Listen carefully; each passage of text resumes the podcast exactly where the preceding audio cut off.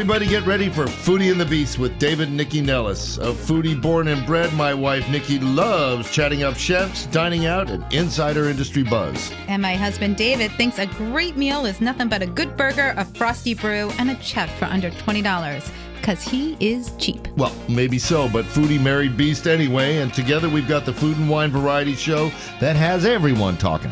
It's Foodie and the Beast, and we are on now. Morning, everybody, and welcome to Foodie and the Beast with David and Nycci Nellis on this beautiful day. We've got a great show for you, and it starts off with Nycci giving you some updates on what's going on across the area. Hi, everybody. Welcome to this episode of Foodie and the Beast. We are so excited. We have such a great show today. But before we kick it off, please go to the listareyouonit.com for all your Thanksgiving needs. We have a list of every restaurant, farmer's market, farmer, baker, you name it, who is providing the goods for your holiday. Of course, we have to do things smaller this year uh, or you should be doing things smaller this year. And uh, of course, the DC hospitality community is there to help. Also, it is DC Cocktail Week. Yay! Launched by RAMW. And if you tune in on Tuesday at 7 p.m. on Real Fun DC, you'll hear me talking to a bunch of area bartenders and mixologists all about all the deliciousness they're shaking up to celebrate the week. And speaking of Thanksgiving, we're also uh, later in the show going to be joined by Mitch Berliner of Central Farm Markets, and they've got all kinds of stuff for Thanksgiving, including those birds you want. It's still time.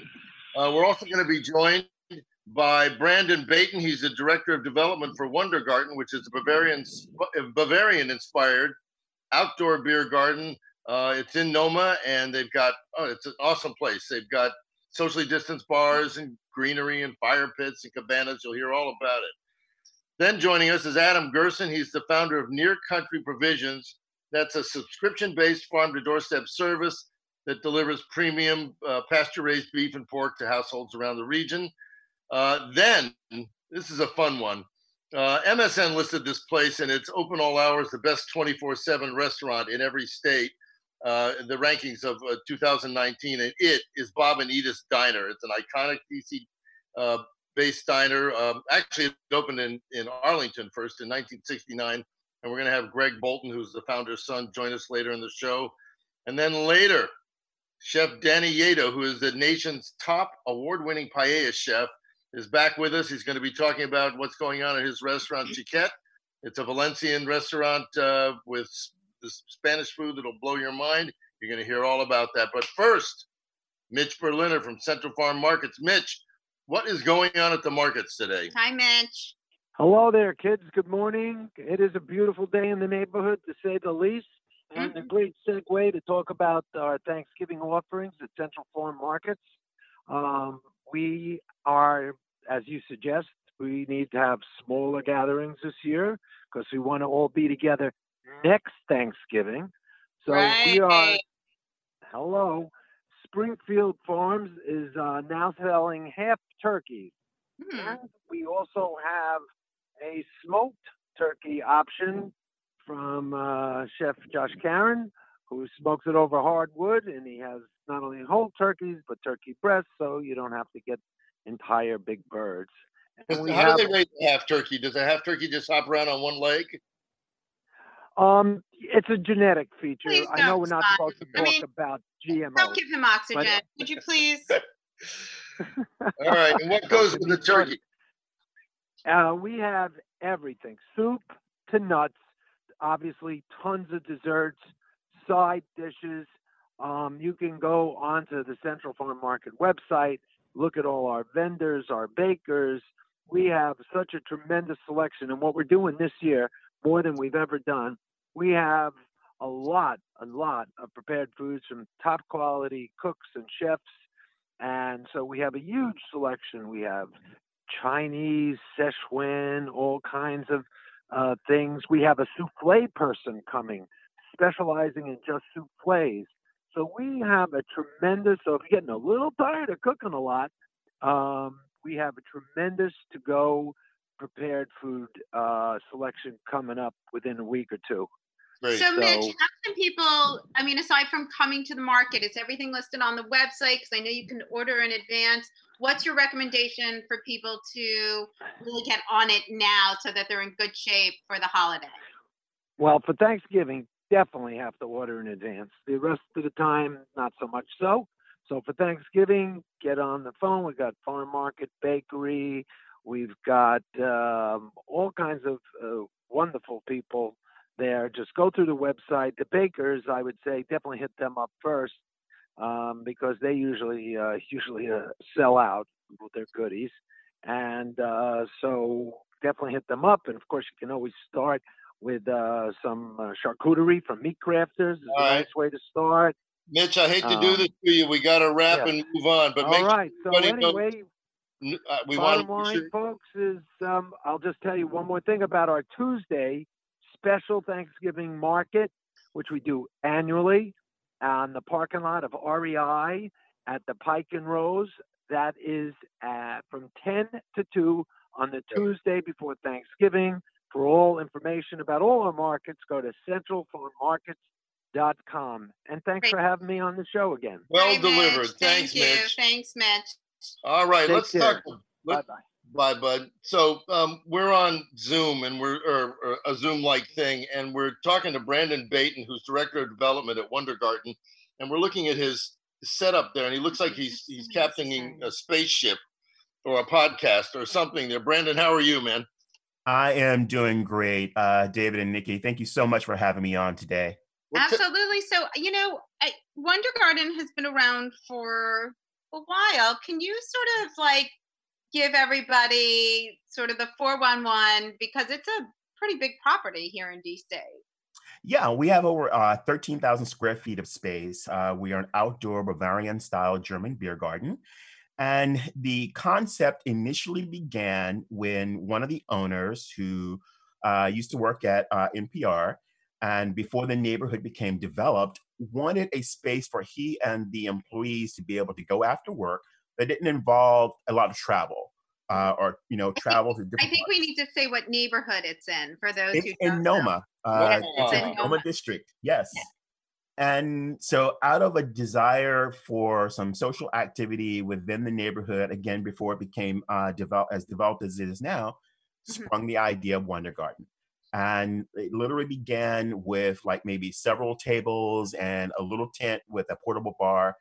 And then that in turn turned into our new location, which is on First Street, First and M Street, uh, Northeast, right on the corner there. And that is has been our home now for about four years total. We've been open five, uh, total of five years, and it has just grown. It is an awesome space. I became associated with Wunder Garten um, about a year and a half ago, and I have was amazed when I started working there. I have always it has always been a place of wonder for me. Hence the name Wunder Garten. Um, it, it's just been an incredible place filled with lots of greenery. Um, it's like a little tropical oasis tucked away in the middle of DC. Um, we're in between the uh, Noma Metro stop and the Capitol Hill uh, Metro and the and the um, main Metro station, uh, Metro Center. So we're right in between the two, and between the cabanas, the fire pits.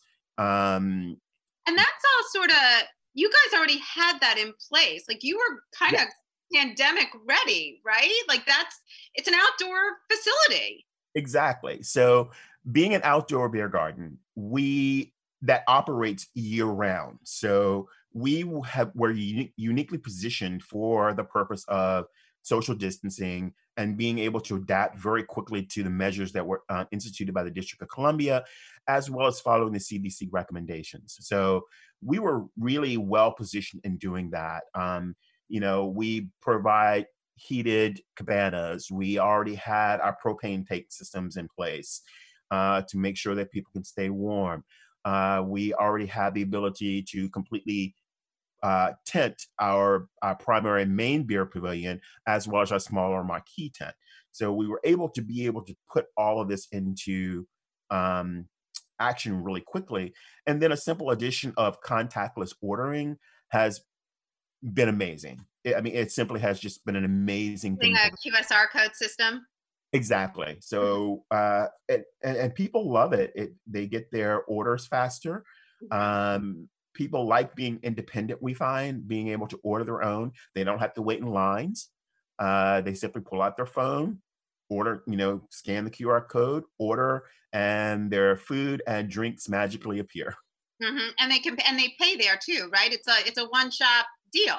Yep. All they yeah. get, everything is done right there. They order and they pay with them. There's so few threads of silver linings of the pandemic, but I do think that is one, right? Like the ease of of doing that for mm-hmm. especially for a facility like yours, right? Like not yes. for necessarily like a fine dining restaurant, but for a beer garden instead of waiting online or waiting for a server, like it's just easy. It makes it run, right? It does. It um it has re- it has actually enhanced our operations. Right. Um, and we've been very very thankful for it. And especially in this day and age, you know, where everyone comes in, there's a six person max per table mm-hmm. for for groups. So we can only have six people per table. People can't stand up or walk around, which is hugely different from what we were doing last year. I right. mean, Wunder Garten is an extremely social place. And so people come, they are in their groups, they they're talking, they're moving around, um, they're talking to other people. So the constant action that you, if you would just sit at the bar and watch, was amazing, especially around a lot of our like larger events. We are are known in the neighborhood and in the district in the DMV for our large events from our Oktoberfest event, which we just completed maybe about two weeks ago, um, which we extended into a whole four week uh, program this year. And then we had you know, our Après ski event, which is in February, that kind of celebrates the ski season. And then, of course, our Winterfest event, which is another large uh, seasonal holiday event that we do. And people love coming to see how creative we've been, what new installations we've put in, what our drink specials are going to be. We already always make sure we have seasonal beer and seasonal drinks in place. Um, and of course, what our food options are also. Uh, so it's always. And you know what? We're going to take a quick break, and when we come okay. back, I mean, you have this massive fall festival that we are in the yes. middle of. So when we come back, let's dive into that because the fact that you guys are rolling out these kinds of activations amongst what's going on is really, I mean, it's something to celebrate. So I want to talk about and all the cool. Big schedule too. Yeah, so. you have an amazing right, schedule. Let's take the break. Okay, this is David and Nycci Nellis, Foodie and the Beast. We'll be back in just a sec.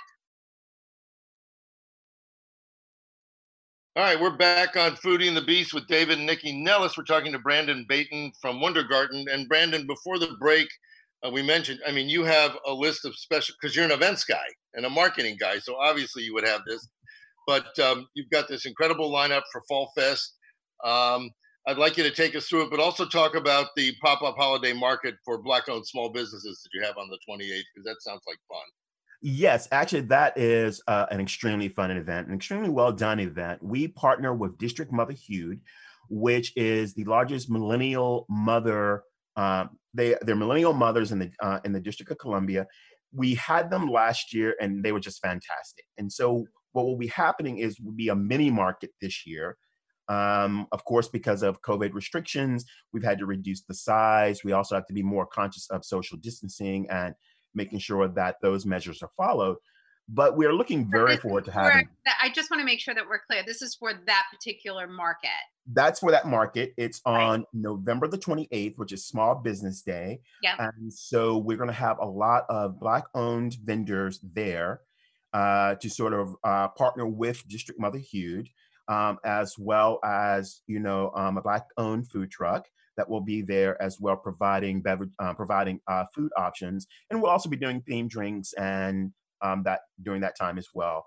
What okay, we, can we talk about this festival too? Because I don't want to. Yes. I don't want to not mention that because you've got events going on almost every day, right? That's correct. So, as part of Fall Fest, which originally began as a two week event, has now become a four week event. Um, we are having special pop ups with some of DC's most notable restaurants um, in the area, including Chiko, uh, Timber Pizza, uh, Little Miner Taco. This Mm. weekend we have Laos in town. Um, just a lot of different food options. And then, of course, we have our regular food truck on site, Cali Burger, and we have uh, our regular little pop up called the Buena Empanada as well. So we are offering a lot of food choices uh, for people to come and enjoy over the course of Fall Fest. And then we're also featuring workshops like craft workshops for people, especially with the holidays coming up. Mhm. Um, today we have our Marcella Kriebel, who is a well-known author and uh, on cookbook the show. author and painting. Marcel's been on the show. She's Awesome. amazing. She Mhm. is. She really is. And so Mhm. she's doing a paint a watercolor workshop today. We have AR workshop of Alexandria doing a blanket making um, workshop tomorrow. And then we have Holly Simmons, who is the owner of She Loves Me, the floral Yeah. shop. He's going to do a wreath making class, right? Exactly. She's She's coming so in on fun. Sunday. So on awesome. Sunday, November 29th, I believe, is when she's going to be there. Yes. Great. Okay, so a lot of activities. Uh, you have so many activities. There's so much going on. A lot of it is on the list Are you on it.com. But Brandon, we thank you so much for joining us today. Can you tell everybody, please, where they can find out all the information about Wunder Garten and all the activations that you're doing? Of course, uh, all the information is easily found at our website, which is Wunder Garten DC, and that's W U N D E R G A R T E N DC.com. Excellent. Thanks so much, Brandon. So Adam Gerson is the founder of Near Country Provisions. It's a subscription-based farm-to-doorstep service that delivers high-end, locally sourced pasture-raised beef and pork to consumers around the area. Adam, welcome to Foodie and the Beast. How are you? I'm doing great. Thank you so much for having me. So, Adam, tell us a little bit about Near Country Provisions and how you put it together and when give us the whole background of it. Sure, sure. So, uh, as David started to say, we are a farm to doorstep subscription service for local 100% grass fed beef and pastured pork. We are made in and made for the Washington, D.C. area. We aim to make it really easy and convenient for people in our community to put meat on the table that is delicious and flavorful, that is healthy, meaning additive free and nutrient dense, that is from local farms that are a short drive away in Maryland, Virginia, and Pennsylvania, farms with exacting standards when it comes to environmental stewardship and animal welfare. We're a little bit like a CSA, if that's a helpful frame of reference, although we like to think that we raise the service level relative to a CSA in terms of convenience and flexibility and, and a customer service mentality. Um, I can go into how the subscription service works, but do you want me to start with more sort of? I'd like to talk a little bit. I mean, you launched this in March, pure serendipity. Like, couldn't have been a better time. I don't know how else to But say it. but why? And and what's your background? Are you a farmer originally? Are you I, I, I am a, a newbie to agriculture uh, uh, and, and, and a newbie to the food industry, quite frankly. I have a background in, in entrepreneurship, though. And so this was mostly a, I, I suppose, a classic entrepreneur solving his own problem uh, type situation where I have found it very hard to eat good and to eat well. That was true before I moved to DC, but when I moved to DC with my family a couple years ago, it was really true. And look, we have a lot of major problems when it comes to food systems in our region and in our society and in our world. Uh, most meat out there today is packed with antibiotics and hormones and other contaminants. It is produced in an industrial process that brutalizes animals, honestly, and brutalizes the environment.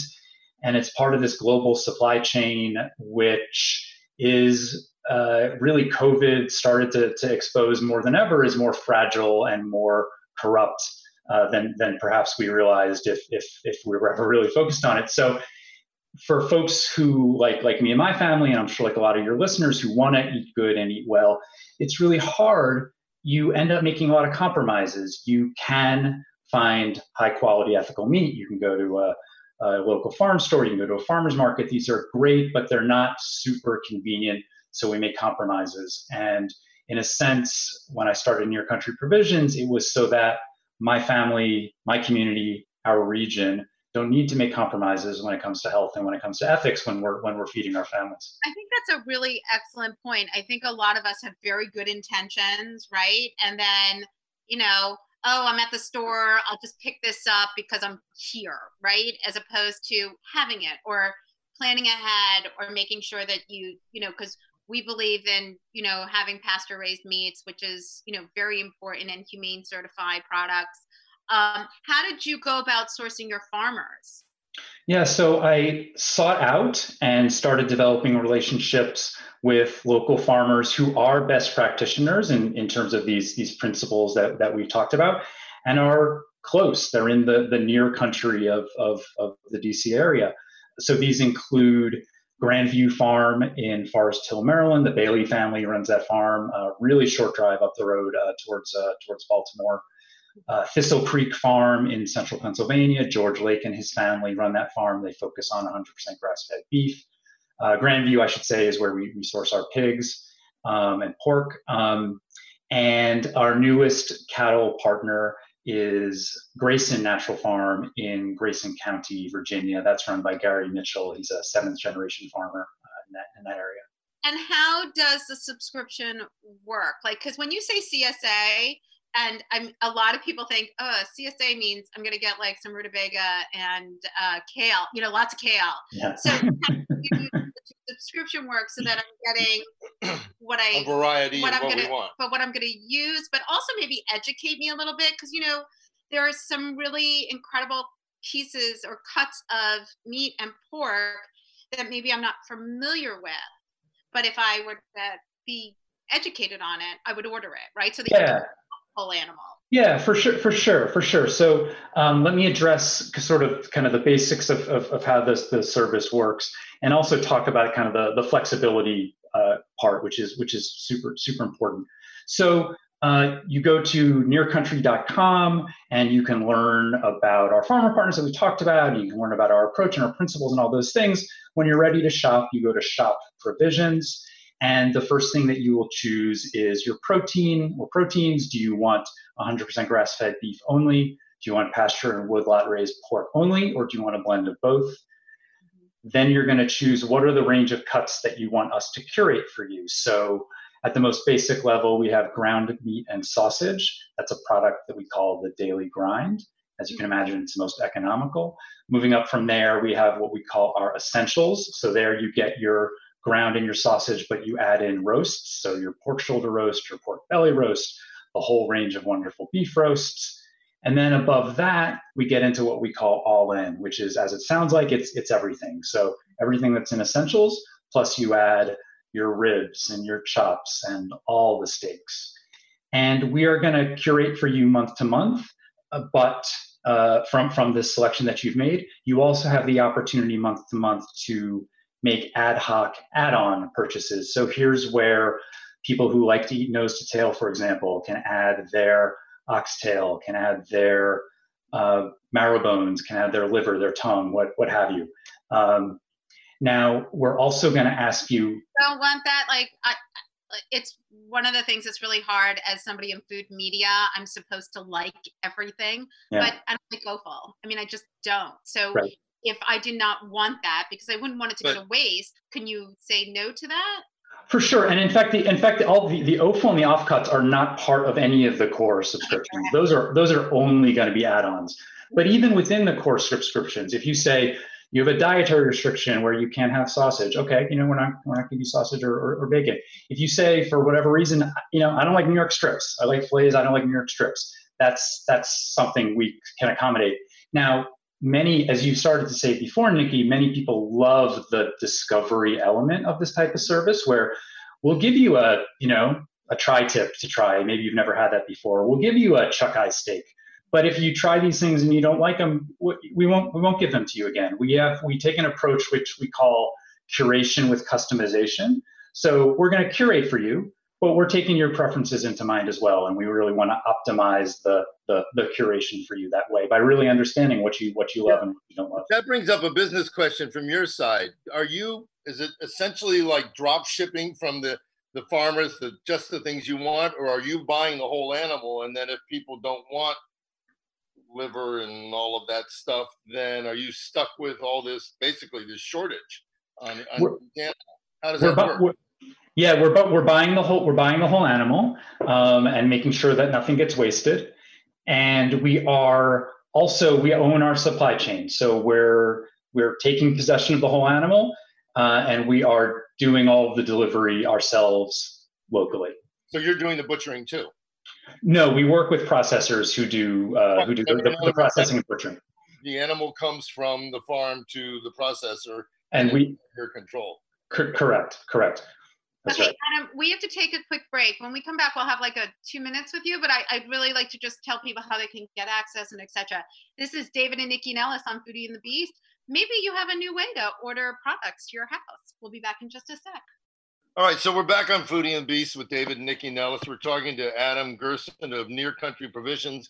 Uh, Adam, we were talking before about how, I mean, how your model works in terms of ordering and uh, subscription costs and all of that. One, we've got a couple of minutes. Tell us about that. Mm-hmm. Yeah, sure. Um, so as I was saying, um, it's really easy to sign up. Nearcountry.com. You're going to make this range of, of choices that we talked about. The part that I didn't uh, get to mention is you're going to tell us how much you want. The most popular is among our customers today is 10 pounds a month, which is about 20 servings a month. But you can get a lot more, you can get less if you only want 10 pounds every other month or every third month. That's fine. We have some customers who want 30 pounds a month, 60 servings a month. That's that's also fine. And, the, and and you can make changes as you go as well. You can use your online account to make changes yourself, or we'll make we'll make changes for you. And how's it delivered? You have a, a, you know a network of trucks, and they drop it off in dry ice, et cetera, et cetera. Yeah, so our drivers will deliver right to your doorstep. The meat is going to arrive in an insulated bag with dry ice, so that even if you're not home precisely when you arrive, it's going to be safe. Now during the pandemic, let's be honest, we're mostly home most of the time, but but even if you're not, it's going to be sitting there nicely for you, waiting for you, and you're going to be able to bring it in and, and put it in your freezer. Well, Adam, congrats on launching this. It sounds like a really well fleshed out, fleshed out concept, legit fleshed out. Um, and I think that uh, it's something that people in this area really will be attracted to. So just tell us quickly how they can find you on the internet. Yeah, nearcountry.com. Mm-hmm. Uh, all the information's there, and folks can feel free to contact me uh, uh, from the contact form, ask me any questions you got. And uh, we're, we're really excited. We're still the new kid on the block, but we're growing fast, and I think we're going to become a really uh, important institution in, in the area. We're looking forward to it. Excellent. Well, thanks so much. So, when you talk about DC dining icons, if you don't mention Bob and Edith's Diner, then you've missed something. Mm-hmm. I've been there.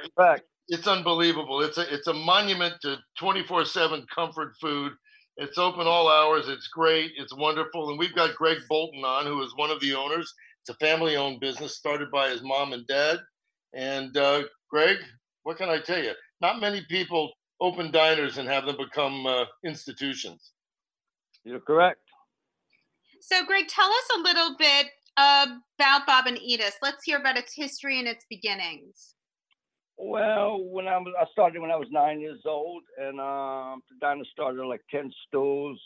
You know, customers standing up there waiting to sit down inside. But a very small place, and you know, the food was always good comfort food, cooked order in front of you. A lot of sports fans, a lot of you know politicians come in, talk to you know my dad, this and that about this, you know, sports and everything, and it slowly grew. You know, to from that to you know seven stools, uh, five stools, seven booths, and the food pretty much stayed the same. We changed a few things, and as the diner began, the menus were never in front of you. The menus were above your head as your face looking up towards like the ceiling. It would say something like "Serviceman Special," which would be like a chip beef and home fries, and you know had a bill color, had a picture of this and that. And you know, as things grew, and we you know we lost those. I wish I could have saved some of them, but um now there's menus like normal in front of you, and it's a um, well old machine. It seems to be very satisfying to the people. We try our best to really give a good product, good service, keep it clean, and it's um, it's really grown as the years gone by. I've been involved for 49 years, and it's really grown, you know, for good ways. It was like a gravestone when my father got it. Mm-hmm. Right. So, can we hear a little bit about your dad? I mean, what was his why did he want to open up in a diner? What was the kind of cuisine he, I mean, did he just want to serve people food? Can we hear about him a little bit? Yes, my father was very interesting man. He was very quiet in his own little world. You know, he always wanted to work for himself. He found a nice opportunity here. He always, my mom, he put her up in lights, name up in lights, and eventually Bob and Edith said neons up there with Bob and Edith's Diner. Um, big Cowboy fan. Yeah, we're gonna have to talk about that a little later. but um, he's good. Um, he came from North Carolina. You know, picked tobacco, worked his way up the road, and got an opportunity here, and just took it to another level with the family, growing it year to year. Well, what do you think? I mean, listen, there are diners.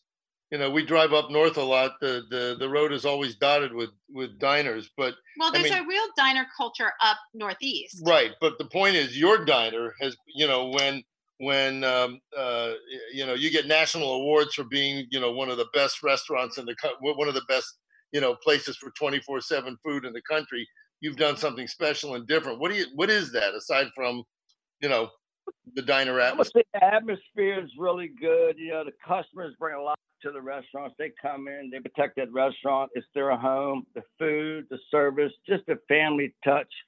From as we've grown, even to now, the personal touch is very important to the customers.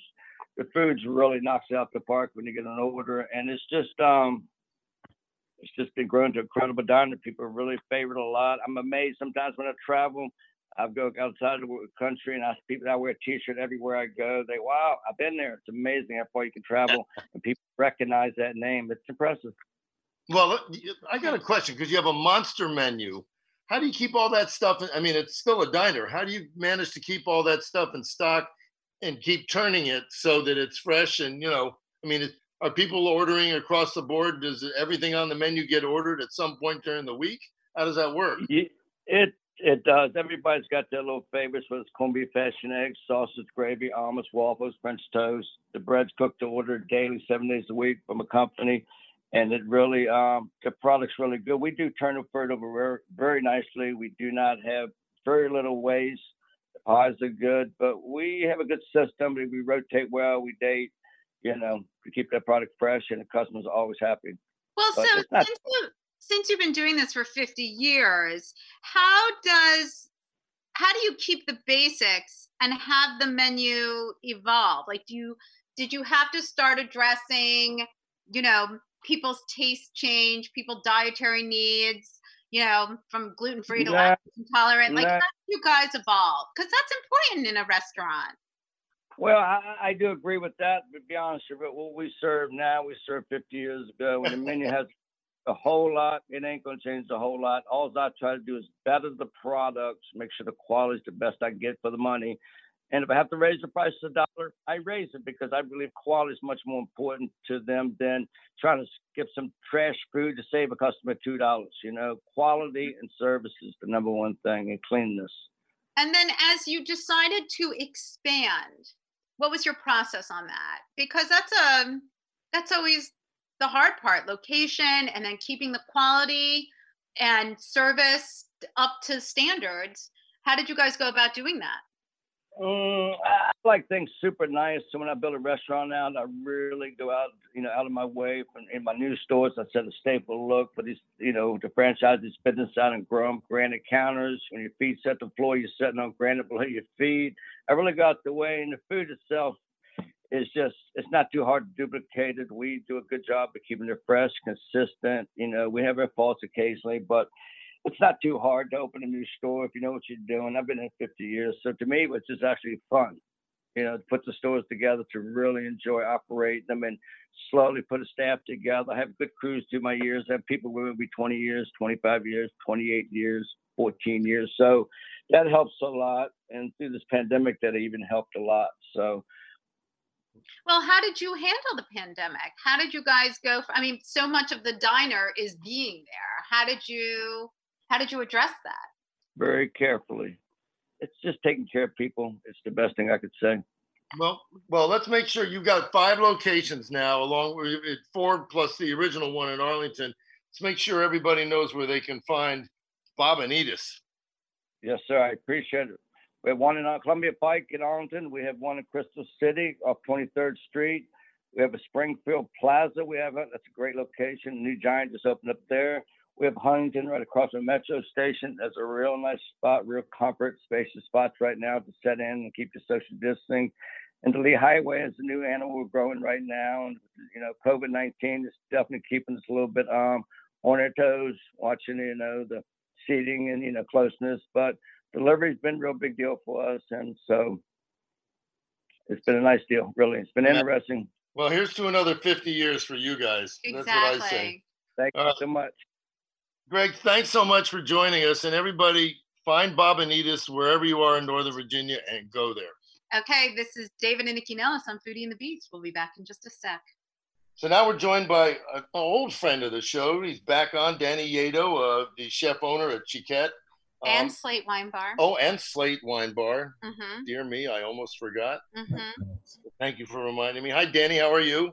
Good. And yourselves this morning? We're good. So I, there are a lot of things to talk to you about, but one of the things I read in your bio is that you are America's most awarded paella chef.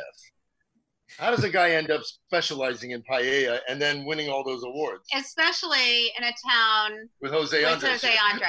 I mean, I do have to bring that up. It would be wrong of me not to mention it. No, for sure. So, I mean, I grew up, you know, um, cooking paella with my dad. My dad was a chef. Uh, he went to Cordon Bleu School in the 50s, originally from Spain. And I had it, you know, every week throughout my whole life. It was a Sunday thing or, you know, a family thing, you know, whatever part of the week. And then got into my father's profession. And uh, over the last four years, uh, started competing uh, in California to get me to Spain into the, sort of speak, world uh, competition there and kept winning awards. And it's pretty tough in the sense that like everybody knows what they're doing. Everybody has the same ingredients. It's not about creativity. It's all about, you know, perfecting your craft.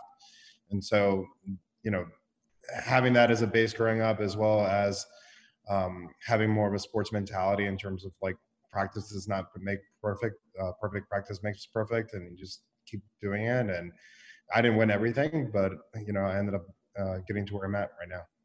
So for people who like just think paella as a rice dish, can we just give them like what is it that you add to paella to make it paella? What is it that makes paella more than just rice and chicken or rice and shrimp or whatever? That's a great question. I mean, there are a couple different components. One is the broth. So, like in competitions, um, broth is made from the actual ingredients, the protein and the vegetables. So, the mastery of how that flavor comes to comes to be is the broth is the number one component. How you then add the spices into it, and how it is a, a paella dish, and where the protagonist is the rice. You see a lot of uh, paellas out there and where it might be a seafood tower on top of the rice and you can't even see the rice.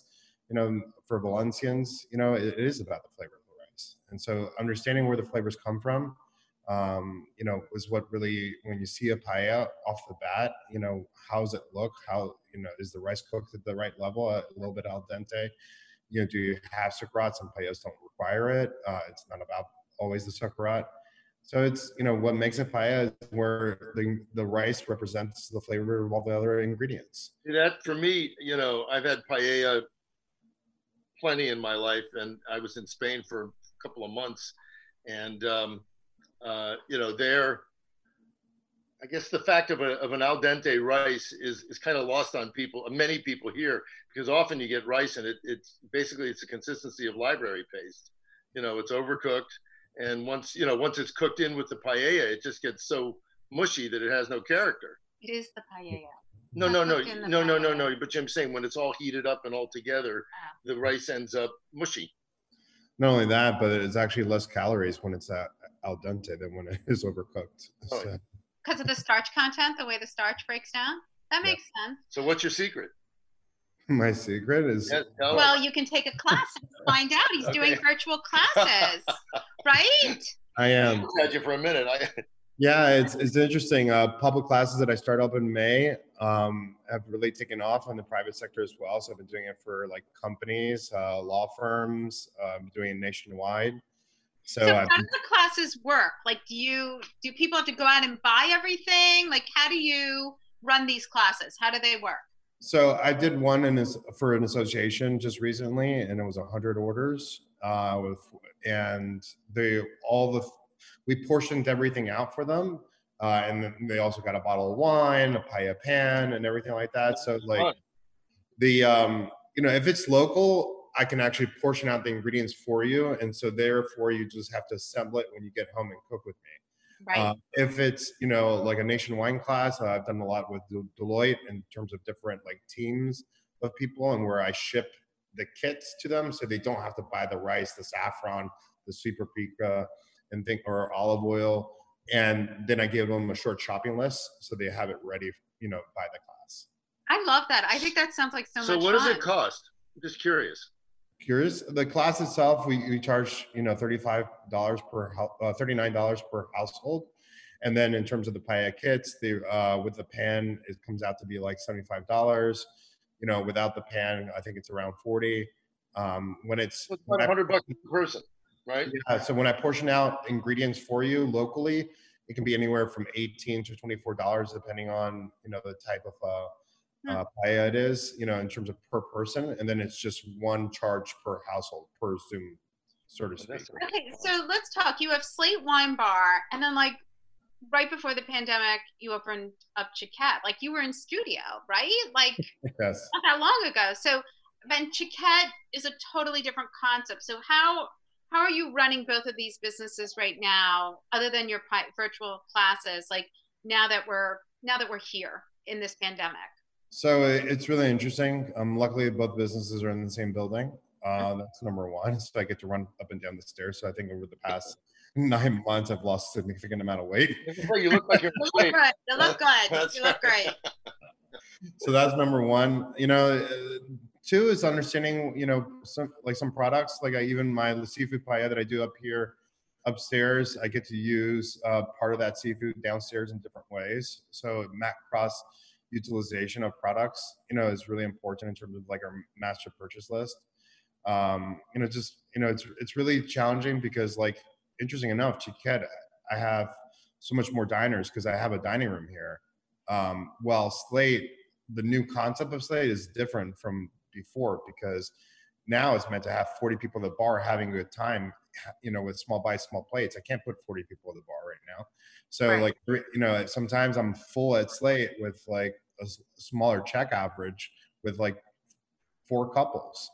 And so four couples up here obviously it's more about the experience. 70% of our diners have the tasting menu do wine pairings and things of that nature. So you know it, you know based on that it, you know the this business Well, that can you refresh people on what Xiquet is? Because it is a it is a totally different dining experience.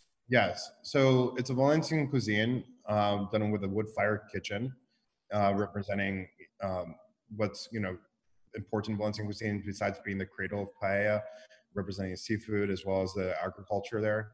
So we do a lot of vegetarian ten course tasting menus, seven course tasting menus as as well.